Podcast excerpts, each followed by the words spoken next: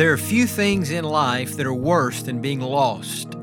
To be in an unfamiliar place and have absolutely no idea how to get to your destination can be not only frustrating, but it is also intimidating. Maybe you've been lost before, lost on the road, or maybe lost in the woods. Maybe you've been hiking and you just got turned around and couldn't get your bearings straight and you couldn't figure out how to get back to your campsite and, and you were lost. And it, it is an intimidating and a frightening experience no matter how old we are.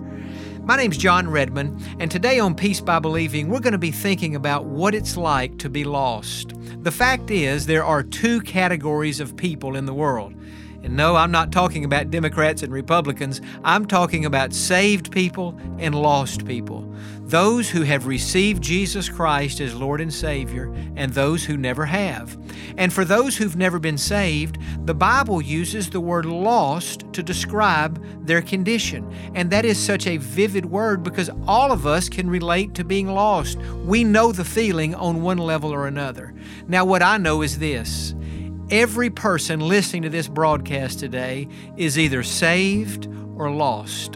And if you're saved, I'm praying that God would use this program today to motivate you and to encourage you to do a better job of sharing Christ with your lost friends. And if you're listening to the broadcast today and you say, Well, I'm not sure that I'm saved, I, I, guess that means I'm lost. I'm praying that this service today, this program today, would help you to understand what it's like to be lost and how you can be found, how you can be saved. And so I want to thank you for listening, and I just pray the program will be a blessing to you today. Why did Jesus Christ leave heaven and come to this earth to begin with? And so let's open our Bibles tonight to the Gospel of Luke in chapter number 19. And I want us tonight to let Jesus answer that question. This is Jesus' mission statement, Jesus' purpose statement. Here in our church, our mission statement, our purpose statement is very simple. It is simply this to know Christ and to make him known. That's our purpose statement. I think we should say that together. Ready? To know Christ and to make him known. We are here, first and foremost, so that we could know Christ personally and intimately and well ourselves. That's the first reason we're here. The Apostle Paul said from that Roman prison that I may know Christ and the power of his resurrection and the fellowship of his suffering. And so we are on this earth, not only in this church, we are on this earth to know Christ, but not just that, to make him known. Now, in Luke chapter 19, Jesus gives us his purpose statement, his mission statement, and he does it for us in verse number 10, where he says these familiar words For the Son of Man has come to seek and to save that which was lost. Now, I know I'm having us repeat things more out loud than I normally do, but that's so good and that's so short, we need to just say that. Look at it again. Let's just read it out loud. For the Son of Man has come to seek and to save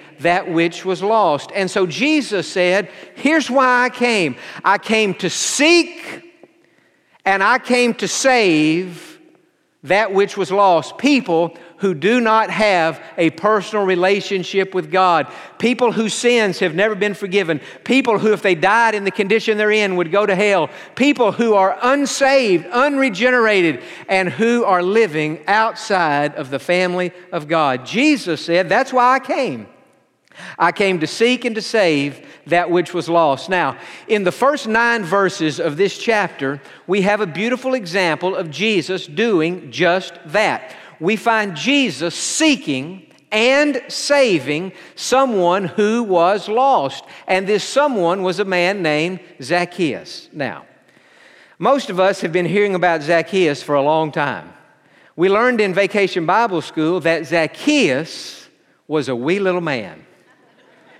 And a wee little man was he.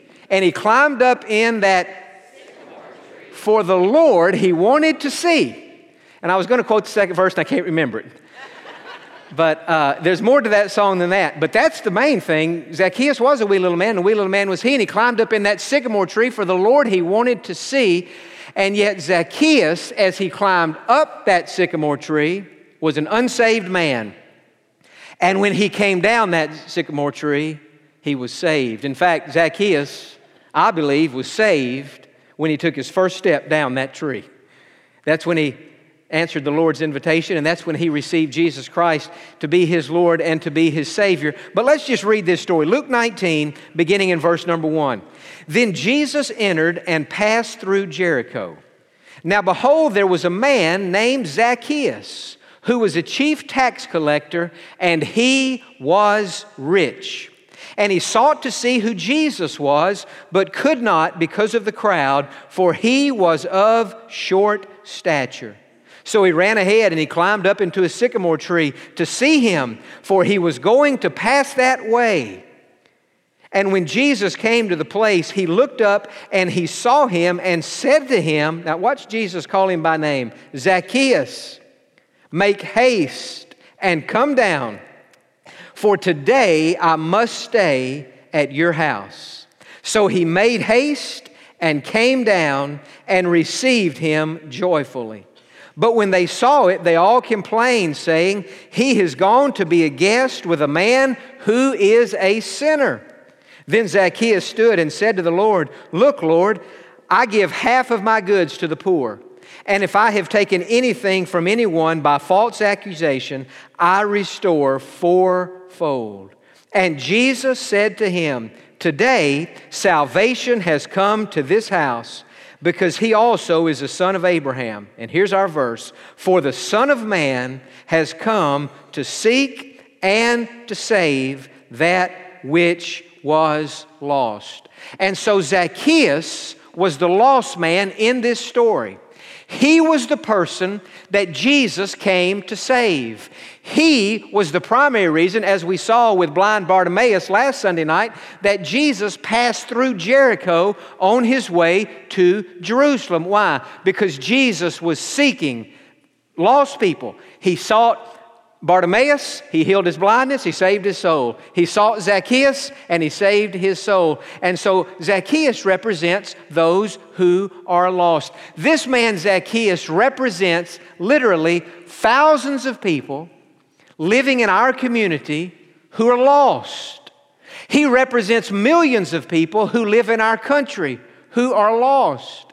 Zacchaeus represents billions of people living in our world who are lost. Now, that word lost is a descriptive word. It's so descriptive that uh, there's this television show that's been called that Lost. Now, just the word lost, if you've ever been driving somewhere, hiking somewhere, and you've lost your bearings and you've gotten turned around and it dawned on you, I am lost. I don't know where I am. I don't know where I'm going. I don't know how to find my way. That's the word that the Bible used to describe an unsaved person. That person is lost. I think sometimes we in the church are hard on people, unsaved people, who aren't maybe acting like they should act or doing what they should do. Sometimes we in the church expect a lost person to act like a saved person, but they can't do it because a lost person is lost. Now, just from the verses that we have read about this man, we learn some interesting things that would, all of these would not necessarily apply to every lost person. They certainly wouldn't. But some of these would apply to most lost people, and some of them might apply to some people here tonight. You, you are religious, you believe in God, you respect the church, you are good to people, you are honest, and yet, from a spiritual perspective, you are lost. You're not sure where you're going. You're not sure what will happen after you die. So let's just kind of dissect a little bit, at least the condition of Zacchaeus, and learn something about lost people. First of all, we learn that he was a very successful man. Look at the end of verse number two. It says, And he was rich. He was rich. And so he was a very successful man. Just because a person is successful, that doesn't mean he's saved. That doesn't mean he's living under the full favor of God. And just because a, poor, a person is poor and from our perspective unsuccessful, uh, that doesn't mean that that person is lost. So we see here a man who was very rich, he was very successful, and yet he was lost. Not only was he successful, but we learn that he was an unloved person. If you look at the phrase right before, and he was rich, it says that Zacchaeus was a chief tax collector. Now, this is tax season right now. I bet none of you have sent your CPA flowers or candy or a cookie or anything like that. Well, because we, even our CPAs, my CPA is one of my dear friends. And, and I, I think highly of him. I've known him for over 20 years. And yet, there's something about going to meet with your CPA to do your taxes and figure all that out that's not a pleasant experience. Well, that was Zacchaeus. He was not only a tax collector, he was a chief tax collector. He had under him other people who were tax collectors. And what made this man so unloved as opposed to my CPA and hopefully your CPA is that he was dishonest. And most all of the tax collectors in Bible times were dishonest. In fact, I read one time that there was a statue that was erected in Israel, and at the bottom of it, it said, This statue has been erected in honor of the honest tax collector. There's evidently only one, so they made up a statue and they built it. Everybody else was ripping the people off. And so Zacchaeus, although he had a lot of money, he was not very loved, he was not very popular because he had money at the people's expense. And then something else, and I don't want to make more out of this than is there, but I think there's an argument that could be made that Zacchaeus was self conscious. In verse 3, at the end of the verse, it says, He was of short stature. And so sometimes a person who is unusually short or maybe a person who is unusually tall, or maybe a person who has some other physical situation, or maybe a person who has committed some sin in the past, or maybe a person who is involved in a lifestyle of sin now, they are very self conscious when it comes to God and the church. And sometimes you'll talk to this person about the Lord and you'll invite this person to come to church and they'll say something like this to you. They'll say, Oh, if I came to church, the roof would fall in on it.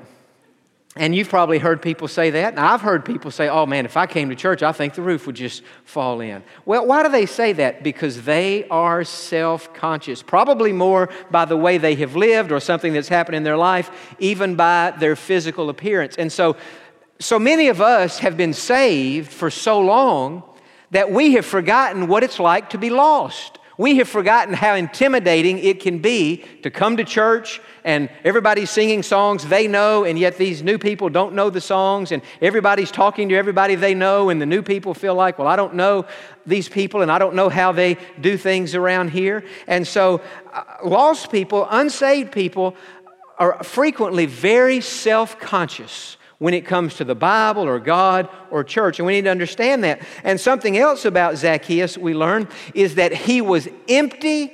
He had an emptiness in his heart and he was searching for something to fill that emptiness. Again, in verse 4, it says, So he ran ahead and climbed up into a sycamore tree to see Jesus, for he was going to pass that way. Now, even though he was dishonest, and even though he would have been despised and certainly unloved, Zacchaeus had a high ranking position. And typically, somebody who had his position would not do something so undignified as to climb a tree and to go out on a branch or out on a limb to see Jesus. You wouldn't think of somebody in that position doing something like that. But the reason he did that is because he had an emptiness in his heart. He was searching for something. He knew there was more to life than what he had found. And a few hundred years later, it would have been Zacchaeus, I mean, it would have been Augustine who described, Augustine, one of the greatest theologians in church history, who described how Zacchaeus was feeling when Augustine once prayed this prayer to God. He said, God, you have made us for yourself, and our hearts are restless until we find our rest in you.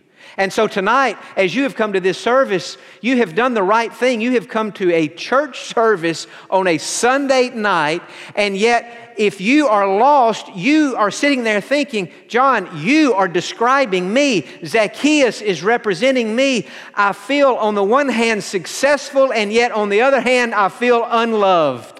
I feel like nobody fully understands what it's like to be me. That's how Zacchaeus felt. And some of you tonight are probably thinking, and I feel so self conscious because I don't know the songs and I don't know where, I don't have a Bible and I don't know, I've never heard, y'all are all talking about the song about Zacchaeus being a wee little man, and I've never heard that song. And you're thinking tonight, well, what's wrong with me? Or some have come in here tonight, and, and maybe you've come out of a, or you're in a, a, a, a season of sin or a lifestyle of sin, and, and you came in here tonight thinking, oh God, I hope the building doesn't collapse on me and you're feeling that self consciousness, and you have that emptiness, you have that longing. Tonight, as I'm standing up here talking, as you sit in your pew, there is an emptiness in your heart that you have been unable to fill. Money hasn't filled it, relationships haven't filled it, jobs haven't filled it, positions haven't filled it, trips, money, cars, houses haven't filled it. There's still something missing in your life. And tonight, you, like Zacchaeus, would say, if Jesus would pass through, I would climb a tree, I would climb a ladder, I would do anything so that I could have this empty place in my heart filled you woke up with it, you've had it all day, you've had it all your life, and you've tried everything to fill that emptiness, and yet nothing has done it. Well, that's how Zacchaeus felt. And he, I believe, was so frustrated with all of his attempts to fill that empty place in his life that he said, I've heard about this man Jesus. I heard that a few days ago in Bethany, he raised a dead man to life. And if he can raise the dead, maybe he can fill this emptiness. Maybe He can fill this void in my heart. Maybe He can forgive me for all the people I've cheated and all the people I've done wrong. Maybe this Jesus who has healed blind eyes, maybe this man can give me a new beginning. Maybe I don't have to keep being a hated man and a despised man and a crooked and a dishonest man. And maybe in Jesus, I can have this empty place filled and so he climbed up on that tree, he went out on that limb, and here was Jesus, and he's looking at Jesus, and he's thinking, maybe, just maybe, this is the one who can solve my problem and who can meet my need. And tonight, some of you can relate to Zacchaeus.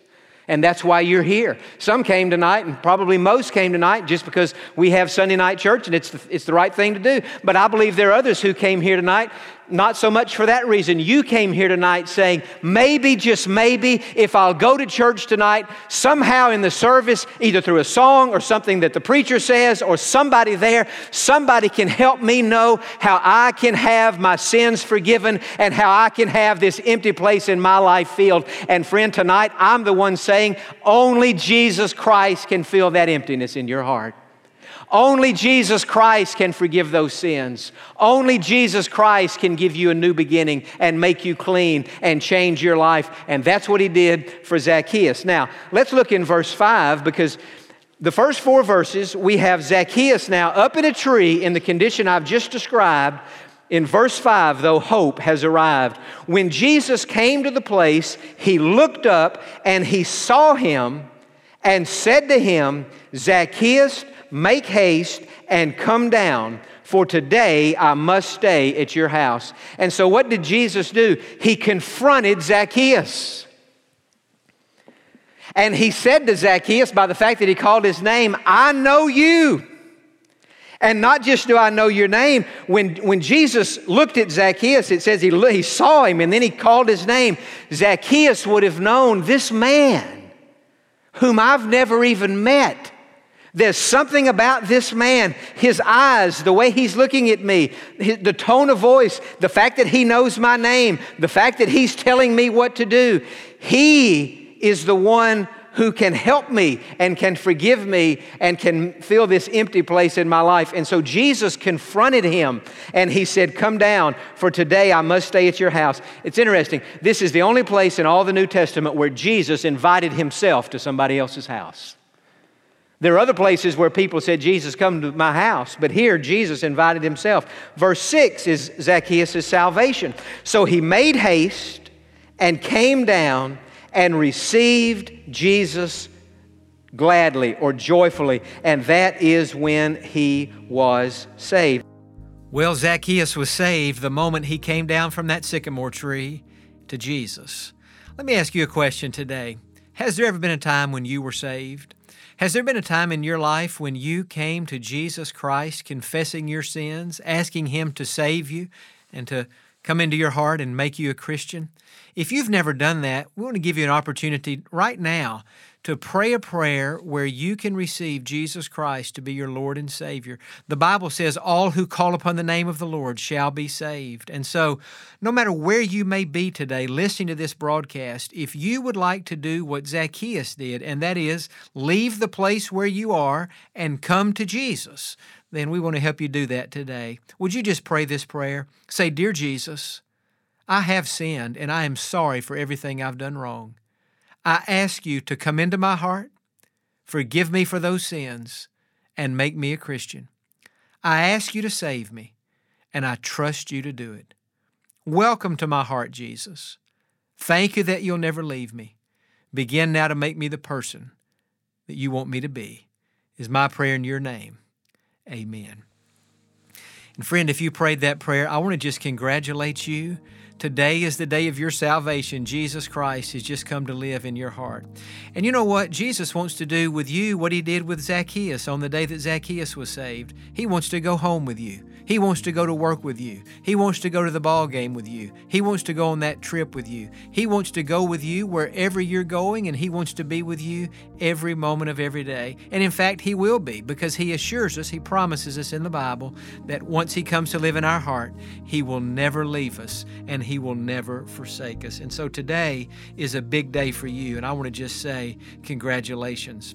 Also want to encourage you today if you have never visited our website, take just a few moments, even now, even today, sometime, and just check out our website. The address is peacebybelieving.org peacebybelieving.org. And on that website, we have several resources. If you'll click on the tab that says Spiritual Growth, you'll find some booklets that I have written on various topics that uh, hopefully will apply to you, and some of them would be helpful to you. I have one, for example, that is called Riding Out the Storms of Life. There's another booklet on there called Never Alone.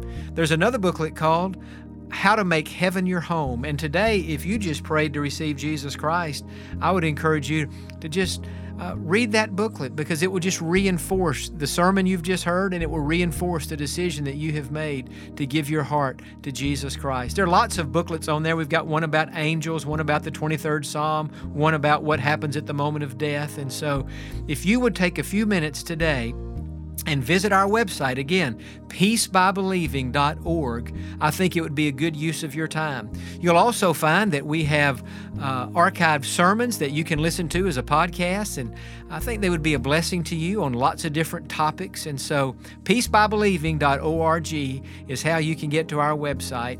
And on that website, if you'll scroll down to the bottom, you'll find a section that says Contact Us.